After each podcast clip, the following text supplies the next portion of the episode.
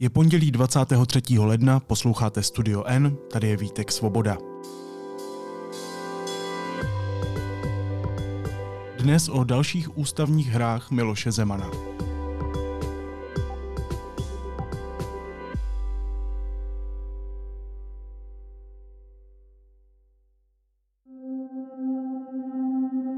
Prezident Zeman žádal premiéra Petra Fialu o spolupodpis abolice, která by znemožnila zahájit případná trestní stíhání ve dvou kauzách týkajících se jeho nejbližších spolupracovníků, konkrétně případu skartované vrbětické zprávy a úniku informací Bezpečnostní informační služby na Hrad.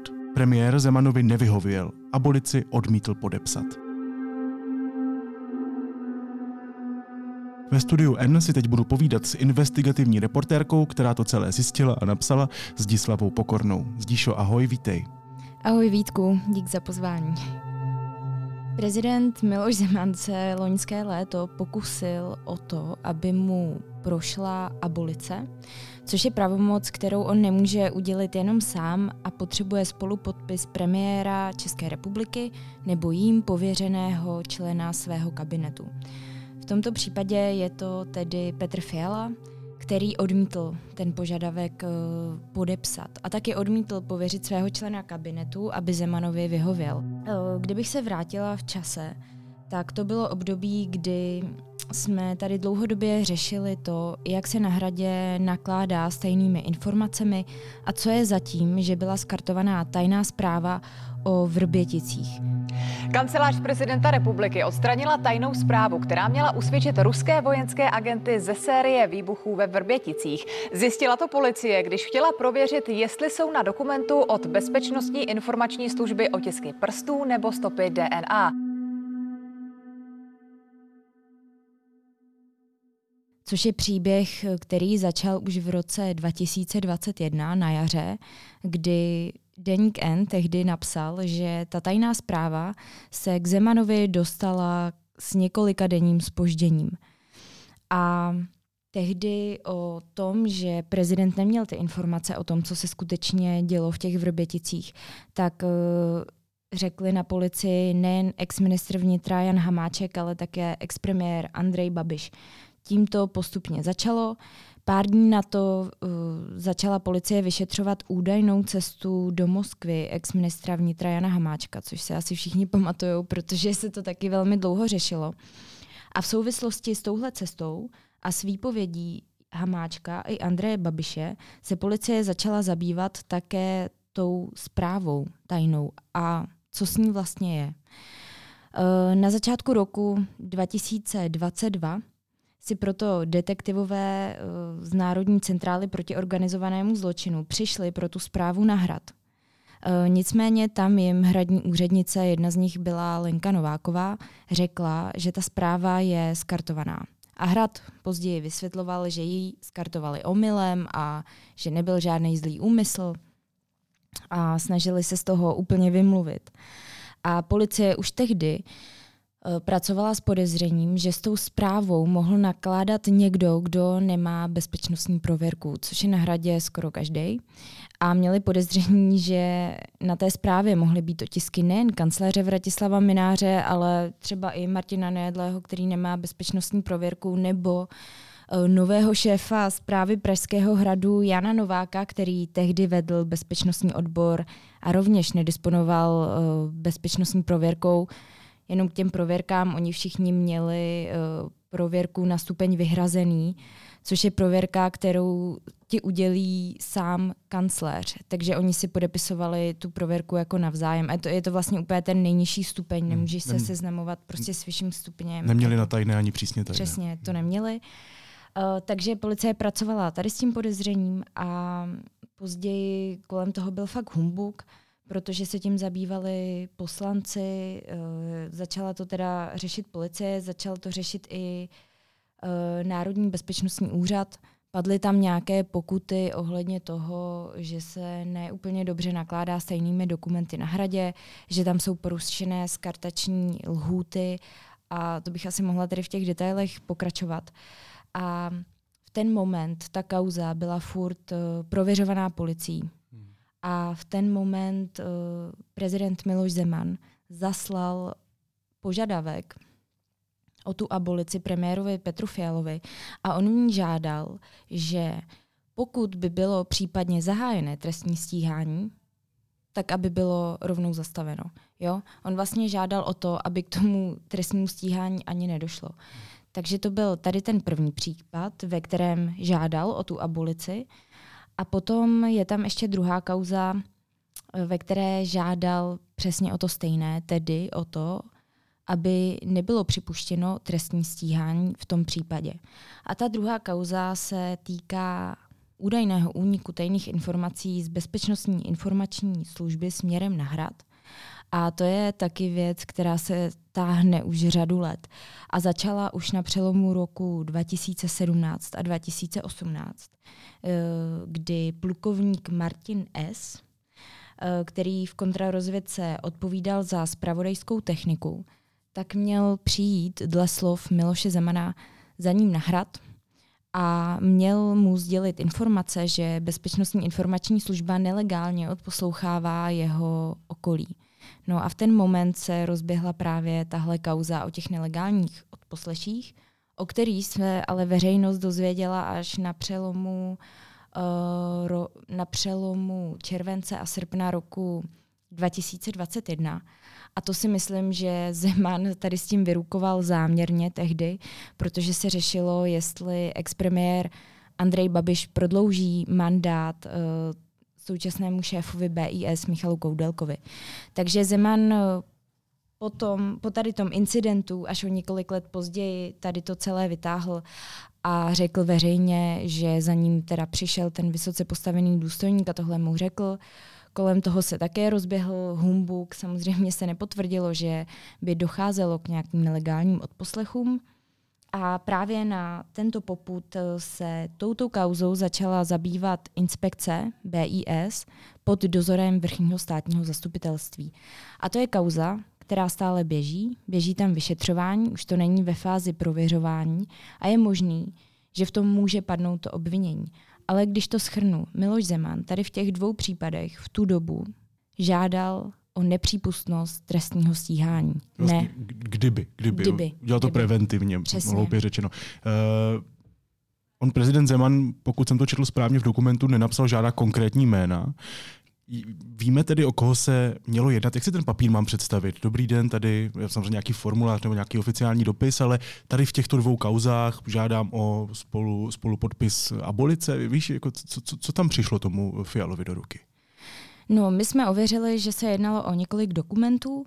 Prezident Miloš Zeman k tomu samotnému požadavku přiložil také průvodní dopis, eh, kde teda on popisuje eh, nějaký svůj záměr, proč to chce, nechce. A potom eh, jsou dva dokumenty a na nich právě jsou spisové značky toho trestního řízení a jak se správně říkal, není tam uvedeno žádné jméno, koho se ta nepřípustnost trestného stíhání má týkat. A je tam i kolonka, která počítá s tím, že premiér Petr Fiala by to teda podepsal, což on neudělal a mm, ten dokument uh, prostě odmítl podepsat. Neformálně to potom řešil i s některými členy, přítomnými členy uh, svého kabinetu. A já úplně nechci zabředávat do toho, že budu nějakým způsobem citovat ty dokumenty, protože uh, já předpokládám, že, uh, že bych se k ním měla dostat díky uh, informačnímu zákonu, takže potom potom bych to mohla říct s klidem, ale radši se do toho teď takhle pouštět nechci. My máme jenom ověřený to, co jsme napsali, to, že se to týká tady těch dvou kaus a radši do toho nebudu až tak zabředávat. Máme to, má, máš to z opravdu mnoha zdrojů, díval jsem se. Jo, my jsme to ověřovali docela dlouho a fakt mě zarazilo potom teda ta manipulace ze strany Miloše Zemana a úřad vlády to také potvrdil České televizi. Takže jsme poté nebyli jediní, kdo to přinesl tu informaci, protože to potvrdili i dalším našim eh, kolegům. Hmm. K manipulaci Miloše Zemana se dostaneme. Eh, zajímá mě, jak to mám číst, abych to pochopil. Víš, Zeman se teda pokusil pomocí abolice znemožnit možné budoucí stíhání lidí ve svém okolí, aby se nikdy nevyšetřili okolnosti a detaily třeba té skartace dokumentů ohledně útoku ve Vrběticích. Takhle to mám číst. Snažil se zamést stopy, řekněme. Uh, U té vrbětické zprávy, ona ta skartace už je odložená. Ale jak jsem říkala na začátku, tam je důležitý popsat, co se dělo v době, kdy on to podával a kdy si myslím, že jeho okolí bylo velice nervózní. Jo. A já takhle, já nechci předjímat, proč byli nervózní, jestli měli černý svědomí, že nakládají stejnými dokumenty, ale uh, jen oni vědí, co tam dělají, že jo. Hmm. Takže... A, jasně, no, ale pokud by, a... pokud by zametal stopy, tak čí stopy? Protože pokud si to dobře pamatuju, tak z kartaci toho tajného dokumentu o Vrběticích teď už prokazatelně nařídil kancléř Vratislav Minář. No, ano, to je právě ono, jakože já si myslím, uh, nechci teda předjímat, ale jak si říkal, on nařídil skartaci té tajné zprávy, Bezpečnostní odbor tehdy vedl Jan Novák, který nemá tu příslušnou bezpečnostní prověrku. A ty úřednice, který eh, na tom bezpečnostním odboru jsou a které mohou nakládat stejnými dokumenty a mají tu příslušně, příslušnou prověrku na přísně tajné, tak jsou dlouhodobě loajální Janu Novákovi, protože oni pod ním pracovali už v 90. letech. Uh, takže to, co se tam na hradě s těma věcma děje, je prostě otázkou. Uh, myslím si, že se to dá rozklíčovat jenom, když některá z těch úřednic řekne, co se tam fakt skutečně děje. Takže já to nechci úplně rozpitvávat, nicméně ten případ té vrbětické zprávy se přímo dotýkal Zemanových nejbližších lidí, kanceláře Vratislava Mináře, Jana Nováka, případně i Martina Nédlého, já úplně nedokážu říct, jak eh, on se kolem tajných dokumentů na hradě motá, ale to teda bylo v tom prvním případě a v tom druhém případě, kdy se mělo jednat o ten údajný únik tajných informací z Bisky směrem na hrad, tak uh, tam asi úplně nedokážu říct, koho konkrétně se to přesně týká. Hmm.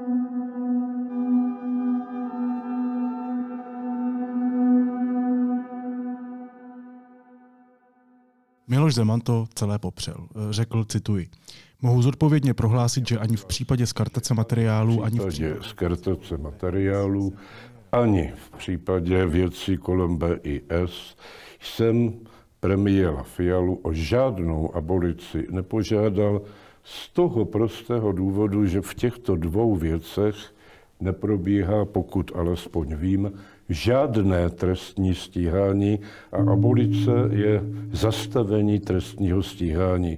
Takže k severe eh, Deník N to samozřejmě nepochopí, ale vy určitě ano. Neexistuje. Neexistuje-li trestní stíhání, není co zastavovat. No, já jsem moc ráda, že jsi to takhle ocitoval, protože si myslím, že tady ten jeho výrok je potřeba jako rozebrat do puntíku. Já, když teda tím začnu, jo. Když tohle on řekl o víkendu, tak se mě to hodně osobně dotklo, protože vím, kolik práce mi to dalo. Vím, že eh, úřad vlády to nepotvrdil, eh, jako, nebo ty zdroje to nepotvrdily jenom nám, ale někomu jinému. A mrzí mě, že eh, se potom o víkendu smíchaly jabka s hruškama a prostě se to celé spojilo. Miloš Zeman nepopřel to, že by abolici podával. To je potřeba říct, protože on mluví úplně o něčem jiném. Miloš Zeman, tam uh, začnu tím vysvětlením, jak on, uh, jak on vnímá pojem abolice. Miloš Zeman říká, že abolice je pojem, díky kterému ty můžeš zastavit trestní stíhání. No, to ale není pravda. Pokud on říká, že abolice je jenom tohle, tak chápu, že to popírá, protože o tohle on nežádal, což my jsme ani nepsali. Abolice podle ústavy je pravomoc prezidenta s kontrasignací premiéra a na základě abolice může prezident rozhodnout, aby se trestní řízení nezahajovalo a bylo-li zahájeno, aby se v něm nepokračovalo.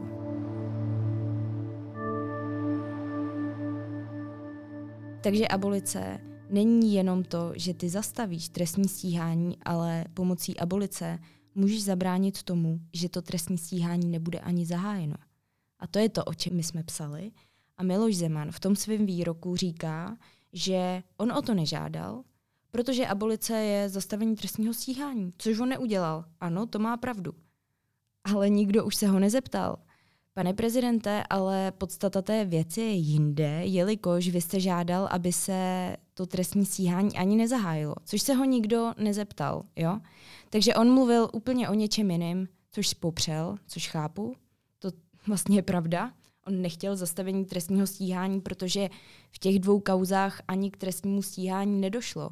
Ale on se nikdy nevyjádřil k tomu, proč chtěl tady ten svůj požadavek, aby nedošlo k trestnímu stíhání. Na to se ho nikdy neptal, on na to nikdy neodpověděl.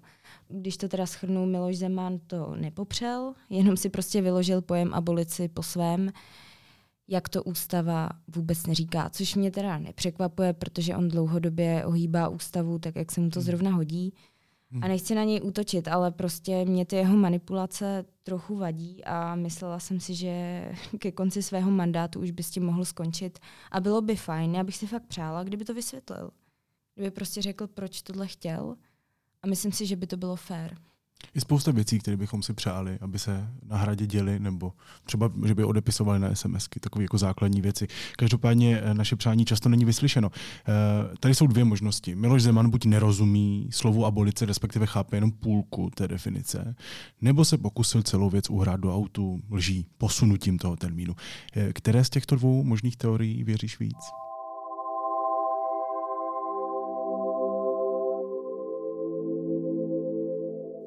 Já si myslím, že Miloš Zeman a jeho okolí sází na to, že ne každý se zabývá těma věcma do hloubky a že ne každý, což já chápu, když prostě uh, si každý den kolem tebe prolítne stovky zpráv, koukáš se na ně jako povrchně, ne každou třeba čteš úplně do hloubky, takže si myslím, že oni vsadili na to, že budou vlastně mluvit úplně o něčem jiném, všichni to přeberou a tím vlastně uh, jako z, udělají to, že znevěrohodní ten text, který jsme napsali. A to mě právě jako mrzí, že, že se tohle stalo. Nicméně já prostě vím, že máme pravdu a že jako pomocí těch dokumentů to ještě jako potvrdíme znovu, jo. Takže já si spíš myslím, že to je nějaká manipulace z jejich strany, kterou prostě oni dělali opakovaně, nejenom v tomhle případě, ale i v případě té skartované zprávy. Oni taky, než vlastně řekli, jo, bylo to tak, tak kolem toho jako tak tančili, mluvili úplně o jiných věcech, než vlastně řekli, že to tak je. To bylo v případě skartované zprávy. Bylo to i v případě to o tom, že Miloš Zeman se jako jeden z nejvyšších ústavních činitelů a jako příjemce utajovaných skutečností má ty tajné dokumenty dozvědět jako první a oni mu to dali až o deset dní později tak kolem toho taky tančili, než přiznali, že to tak skutečně je.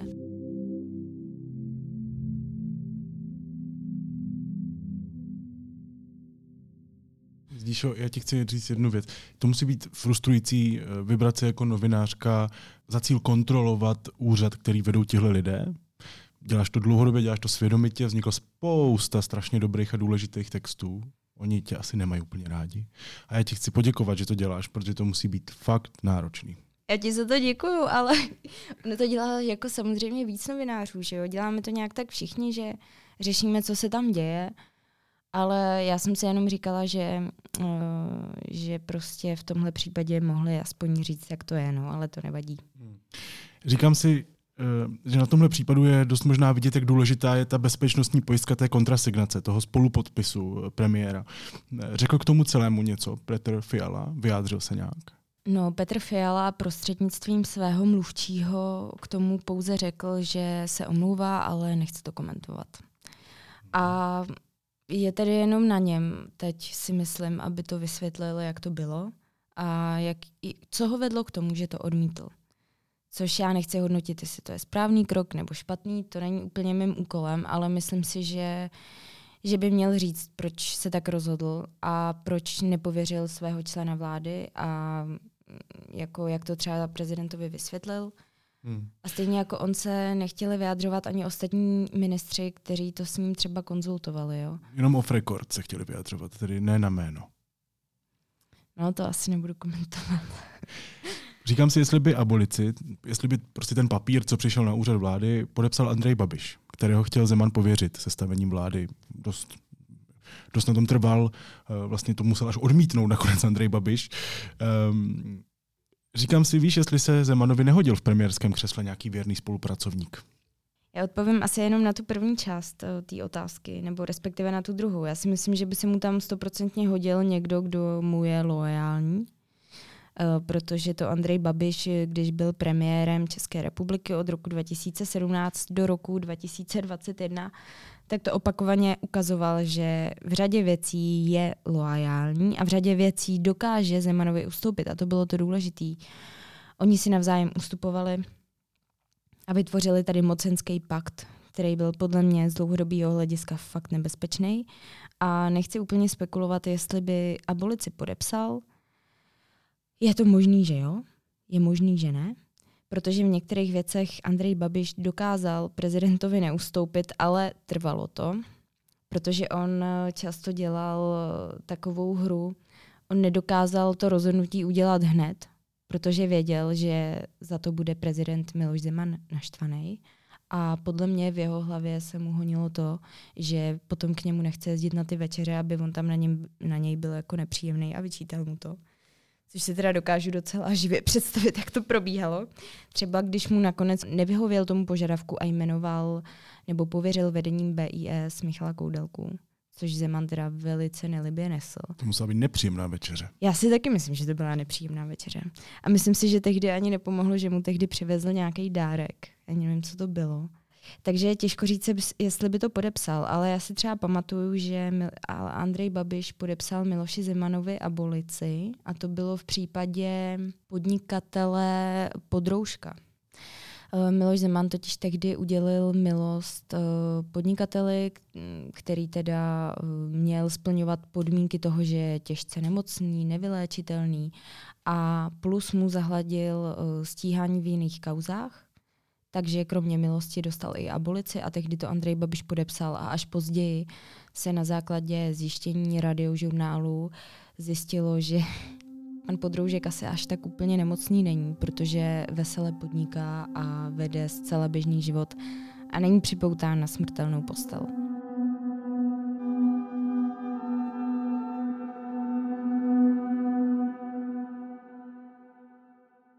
Prezident, eh, to je další kauza, která se teď řeší, prominul manželce expremiéra Petra Nečase Janě Nečasové zbytek trestu za zneužití vojenského zpravodajství při sledování někdejší ženy předsedy vlády, taková ta velká telenovela Nečasovy vlády. Ta byla ale, pokud vím, v podmínce, ne? V roce 2019 soud uložil Janě Nečasové trest ve výši tříletého vězení s pětiletým podmínečným odkladem. A tady ten trest už běžel tedy od roku 2019 a Miloš Zeman se nyní rozhodl, že jí promine zbytek té zkušební doby, tedy část toho trestu, a v tom spočívala ta milost. A to je v kauze vojenského spravodajství, kdy Jana Naďová, tehdy ještě jako šéfka kabinetu, současná manželka Petra Nečase, tak úkolovala uh, lidi z vojenského spravodajství, protože chtěla, aby sledovali manželku Petra Nečase, protože tím zřejmě chtěla urychlit jejich rozvod. Jo? A plus po ní chtěla ještě další úkoly, které se týkaly právě uh, nějakého najítí kompra na jeho manželku. Proč to Zeman udělal? Proč teď udělil milost Janě Nečasové, která je zdravá, pokud víme? Já ne, ne, nerozumím tomu myšlenkovému pochodu. Proč to udělal? Miloš Zeman eh, to komentuje slovy, že vedla řádný život poslední roky, že eh, si už část toho trestu odpikala, tedy od roku 2019, proto nevidí problém jí to dát. Za prvé, paní eh, Nečasová deset let žije normálním životem, nedopustila se žádného trestného činu, tuším ani přestupku. Eh, za druhé, já upřímně řečeno považuji pana Šlechtu a eh, jeho kovbojský tým za eh, poněkud odpudivé zjevy. Je to můj osobní názor, ale konec konců jeho neúspěch ve volbách dokazuje, že to není jenom můj osobní názor, takže i to je druhý důvod. To asi většina lidí v podmínce vede řádný život, protože nechce do vězení, ne? No, to je pravda. A tam si myslím, že je to B, protože jí to může pomoct v další kauze, která, který je teď projednávaný. Je to kauza Trafik. A v tom teď probíhá hlavní líčení a tam hrozí Janě Naďové také vysoký trest. A jenom abych to vysvětlila, ty, když seš před soudem v další kauze a zároveň už seš odsouzený v jiné kauze poměrně vysokým trestem, tak uh, ti to je k tíži. Respektive soudce ti to může přidat k tíži a může ten uh, trest v té další kauze vlastně ještě jako přitvrdit. Být přísnější. Být přísnější, protože se na tebe nekouká jako na člověka, který stojí před soudem poprvé a do, zamotal se poprvé do této kauzy. No a tím, že Miloš Zeman zahladil zbytek toho trestu, tak ten soudce v té další kauze se na Janu Neďovou měl by se tak dívat a měl by se dívat tak, že nebyla odsouzená a tím pádem jí to může hodně vylepšit ten samotný verdikt. Eh, v kauze Trafik jde o to, že někdejší expremiér Petr Nečas s Janou Nečasovou, což byla teda jeho milenka, dříve než si ji vzal, tak žádali tři poslance v roce 2012 o to, aby nechali projít vládní balíček, se kterým oni dlouhodobě nesouhlasili. A řekli jim, že když uh, najednou změní názor, tak dostanou lukrativní funkce, uh, což se později i stalo. A to je právě soud, který teď probíhá, probíhá v ním hlavní líčení a myslím si, že i minulý týden eh, tam šli svědčit někteří lidé. Jedním z nich byl třeba i lobista Ivo Ritik a tak. Takže Miloš Zeman Nečasové, dříve Naďové, zlepšil podmínky v její další kauze. Eh, víme, jak se k tomu vyjádřil, eh, už je to dlouho a žila hezky od té doby, ale eh, proč to udělal doopravdy? Jaké jsou možné scénáři v, té zá, v tom zákulisí té jeho milosti? Jaké jsou tam vazby? Co to má znamenat? Promiň, že se takhle ptám, ale rozumíš? Um, já tohle konkrétně zjišťuju, co zatím je, protože mě by to fakt zajímalo, ne, že bych to chtěla psát, ale spíš fakt mě zajímá, co zatím dle jako to je. Pak napiš, ne, snad jsi novinářka. Tě tady, od toho tě tady platíme. Ne, já, já, já jsem ti nikdy nedal peníze, ale rozumíš. ale uh, těžko říct, co zatím je. Myslím si, že zatím jsou nějaké osobní vazby s Petrem Nečasem. Jako zaslechla jsem řadu věcí, co zatím může být, ale nemám to úplně potvrzený, tak to nechci pouštět nějak veřejně, ale rozhodně to není tak, že by se ráno vstal a řekl, tak dneska chci udělat dobrý skutek a dám milost Janě Nečasový. Tak to zatím fakt není.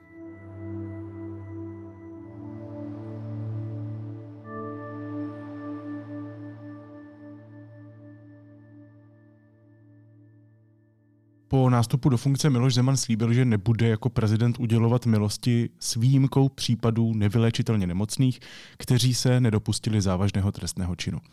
Blíží se konec jeho mandátu, ten končí v březnu, tak se na to podívejme. Splnil svůj slib, kolik a jakých milostí Zeman udělil?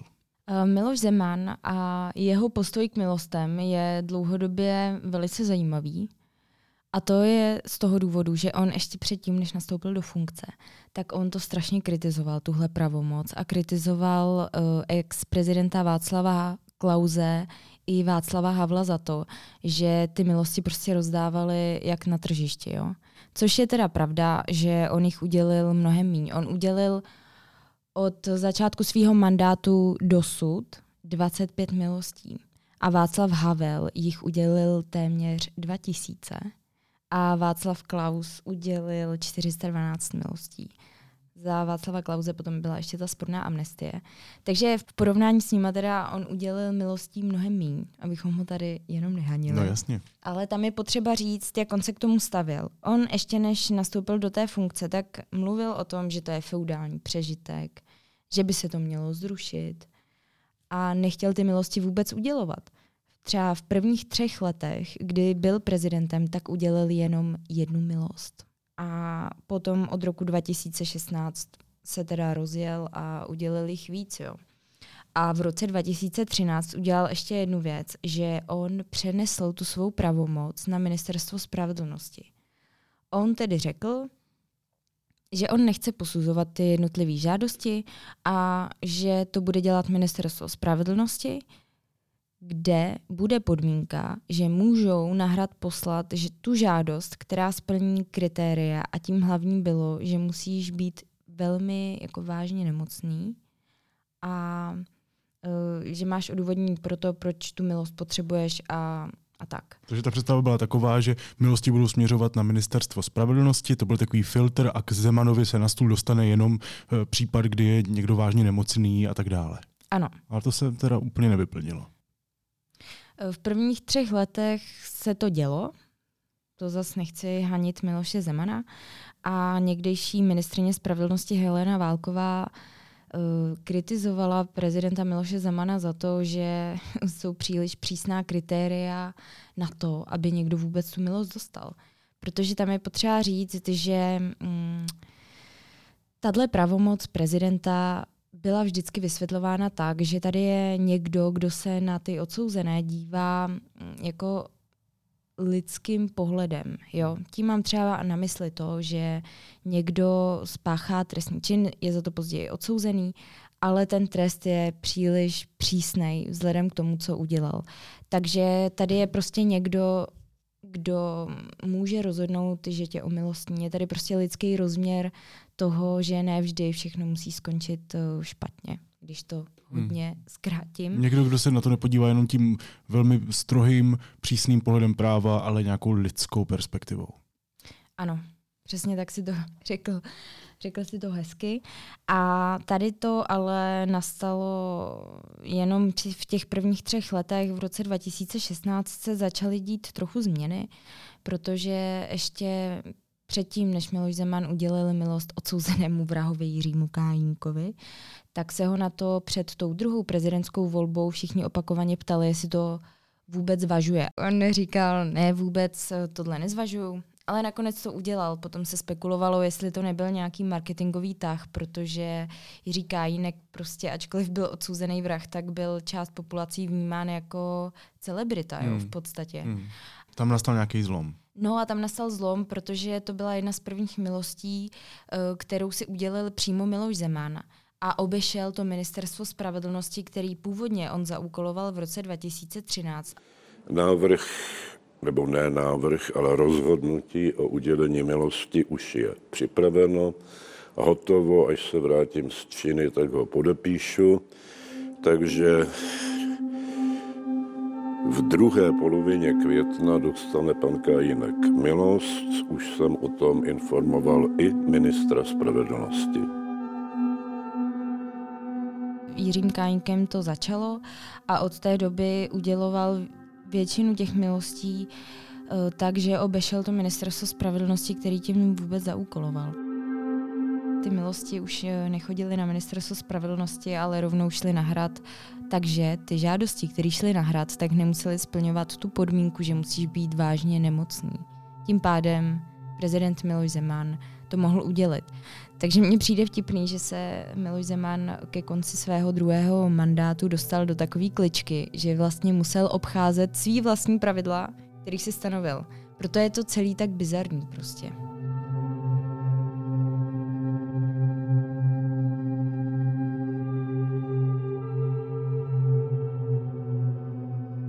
Mluvilo se o tom, že by Zeman mohl určit nového předsedu ústavního soudu, i když ten současný Pavel Rychecký by měl končit až v srpnu, zatímco Zemanovo prezidentství končí v březnu. I ve světle toho to říkám si, co všechno ještě Miloš Zeman a jeho blízké okolí chystá. Víš, jak můžeme od něj čekat ještě nějakou závěrečnou show, nějaké ohňostroje, co se týče ústavy a jeho vztahu k ní a k nám všem? Já si myslím, že určitě.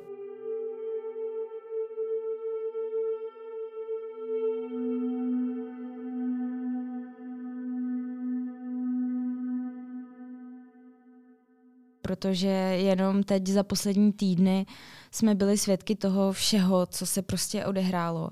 Myslím si, že stoprocentně můžeme čekat, že přijdou další milosti pro lidi, kteří rozhodně nesplňují tu podmínku, že jsou vážně nemocní, ale jsou reálně odsouzení za trestné činy, které jsou vážné, tak to si myslím, že rozhodně nastane v následujících týdnech. Myslím si, že je možné to čekat eh, například příští týden, po té, co už bude zvolený nový prezident, tak si myslím, že se to začne objevovat. Uh, jako to bylo v případě Jany Naďové, to si myslím, že původní plán byl oznámit tu milost až po volbách. Jenomže já si myslím, že úředníkům na hradě nedošlo, že novináři se k tomu rozhodnutí můžou dostat i skrze soud, kam oni to posílají. Jo? Že je možný se k tomu prostě dostat jinou cestou, než čekat, až oni si to vyvěsí na svých stránkách. Takže to si myslím, že se dá očekávat. Myslím si, že se dá očekávat, že prezident Miloš Zeman jmenuje nového předsedu ústavního soudu, ačkoliv by to dělat prostě neměl. A myslím si, že se dá čekat i nějaké případné další snahy o další pravomoce, u kterých je potřeba kontrasignace eh, premiéra, což je Petr Fiala. Ten nicméně avizoval, že nehodlá podepisovat nejen amnesty, ale i další abolice, které by se týkaly jeho blízkých, což je třeba případ kancléře Vratislava Mináře, který si myslím, že je dost ve strachu. A to z toho důvodu, že on čelí trestnímu stíhání za to, že poškozuje finanční zájmy Evropské unie. A to z toho důvodu, že prostě dostal 6 milionů dotaci, na kterou neměl nárok, protože ji potom použil jinak, když to hodně schrnu. A to trestní stíhání jeho osoby už běží několik let a stále se čeká na obžalobu. To je jedno. I kdyby ta obžaloba byla, tak je to stále člověk, eh, který je trestně stíhaný, obžalovaný a neproběhl ještě soud, tedy není pravomocně odsouzený, takže prezident Miloš Zeman mu nemůže udělit milost. On mu může udělit jenom abolici, aby ho z toho vysekal, což já fakt pochybuju, že Petr Fiala by podepsal a myslím si, že to je jedna z věcí, o kterou se kancléř Minář jako dlouhodobě snaží nebo se na to vyptává to teda vím stoprocentně, že se na to vyptává, nicméně mu vždycky bylo řečeno, že s tímhle prostě nemůže počítat, tak je prostě otázkou, co vymyslí. Já se toho docela děsím, no, protože do 8. března je ještě hodně daleko. Takže Václav Klaus si nakonec mandátu nachystal takovou částečnou amnestii a Miloš Zeman zase takovou milostnou, milostivou spíš show.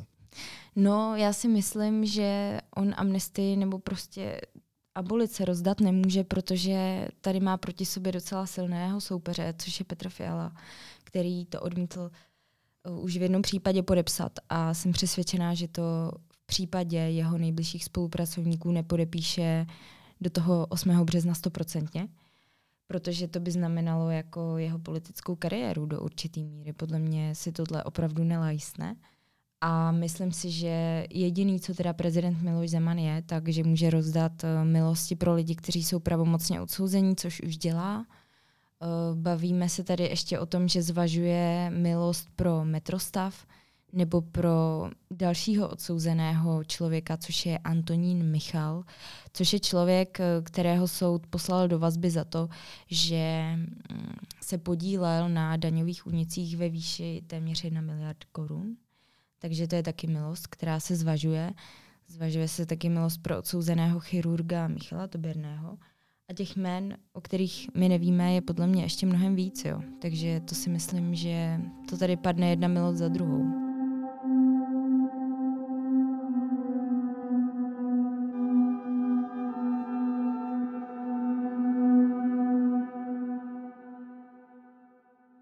Investigativní reporterka deníku N Zdislava Pokorná byla hostkou Studia N. Zdíšo, měj se moc pěkně a ahoj. Ahoj a dík za pozvání. Díky, že to sleduješ. A teď už jsou na řadě zprávy, které by vás dneska neměly minout. Podle modelu Ipsos by na konci minulého týdne volby jasně vyhrál Petr Pavel s 58 a 8 desetinami procenta hlasů. Daří se mu získávat hlasy od Danuše Nerudové nebo Pavla Fischera. Prezidentský kandidát Andrej Babiš opakovaně v debatě v české televizi odmítl možnost, že by Česko vyslalo vojáky na pomoc spojencům v NATO v případě napadení, protože, cituji, chce mír, ne válku. Jeho marketingový tým to hned po vysílání začal fakticky popírat. Ukrajinský generální štáb dnes ve svém ranním hlášení nepřímo potvrdil, že ruské jednotky již spola obklíčily město Bachmut na severu Doněcké oblasti, které je už několik měsíců dějištěm prudkých bojů. Ve svém ruskojazyčném vydání o tom informoval server BBC News. Muž podezřelý ze střelby při oslavách čínského nového roku v kalifornském městě Monterey Park, která si vyžádala 10 obětí a 10 zraněných, byl nalezen mrtvý. 72-letý muž spáchal sebevraždu, motiv jeho útoku není známý. A předčasné volby se na Slovensku uskuteční 30. září. Po jednání bývalých koaličních partnerů o tom informoval pověřený premiér Eduard Heger.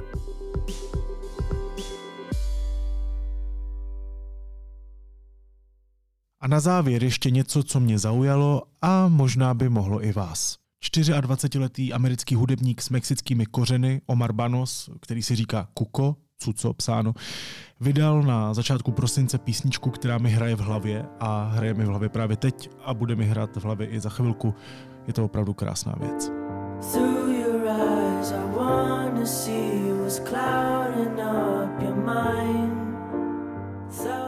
Ten track se jmenuje Pendant a je to dost jízda, a to i žánrová. Začíná fakt smutně, jako velmi smutná temná balada. Forgot to reminisce, but don't forget to say goodbye.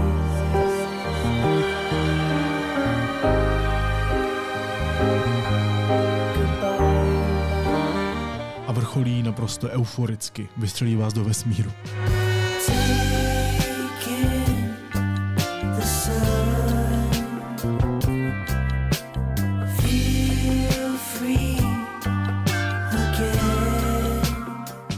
Důvod to má jednoduchý. Kuko začal tenhle ten track, který je věnovaný jeho dědečkovi psát, když byl ještě naživu, eh, ale už odcházel. Jeho závěr ale vznikl až po jeho smrti. A je moc sympatický slyšet, že ta část, která vznikla až po jeho odchodu, je mnohem, mnohem euforičtější, šťastnější, nabitá smířením a takovým až optimistickým rozloučením oproti té počáteční, kdy Tady sice ještě byl, ale už, už, už, už se schyloval.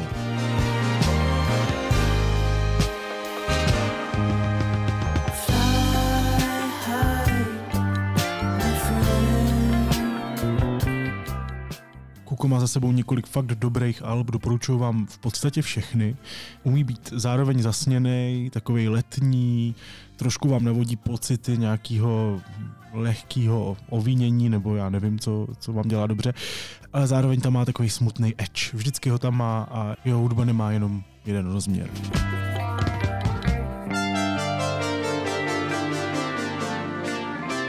Kuko Pendant, to je můj dnešní tip.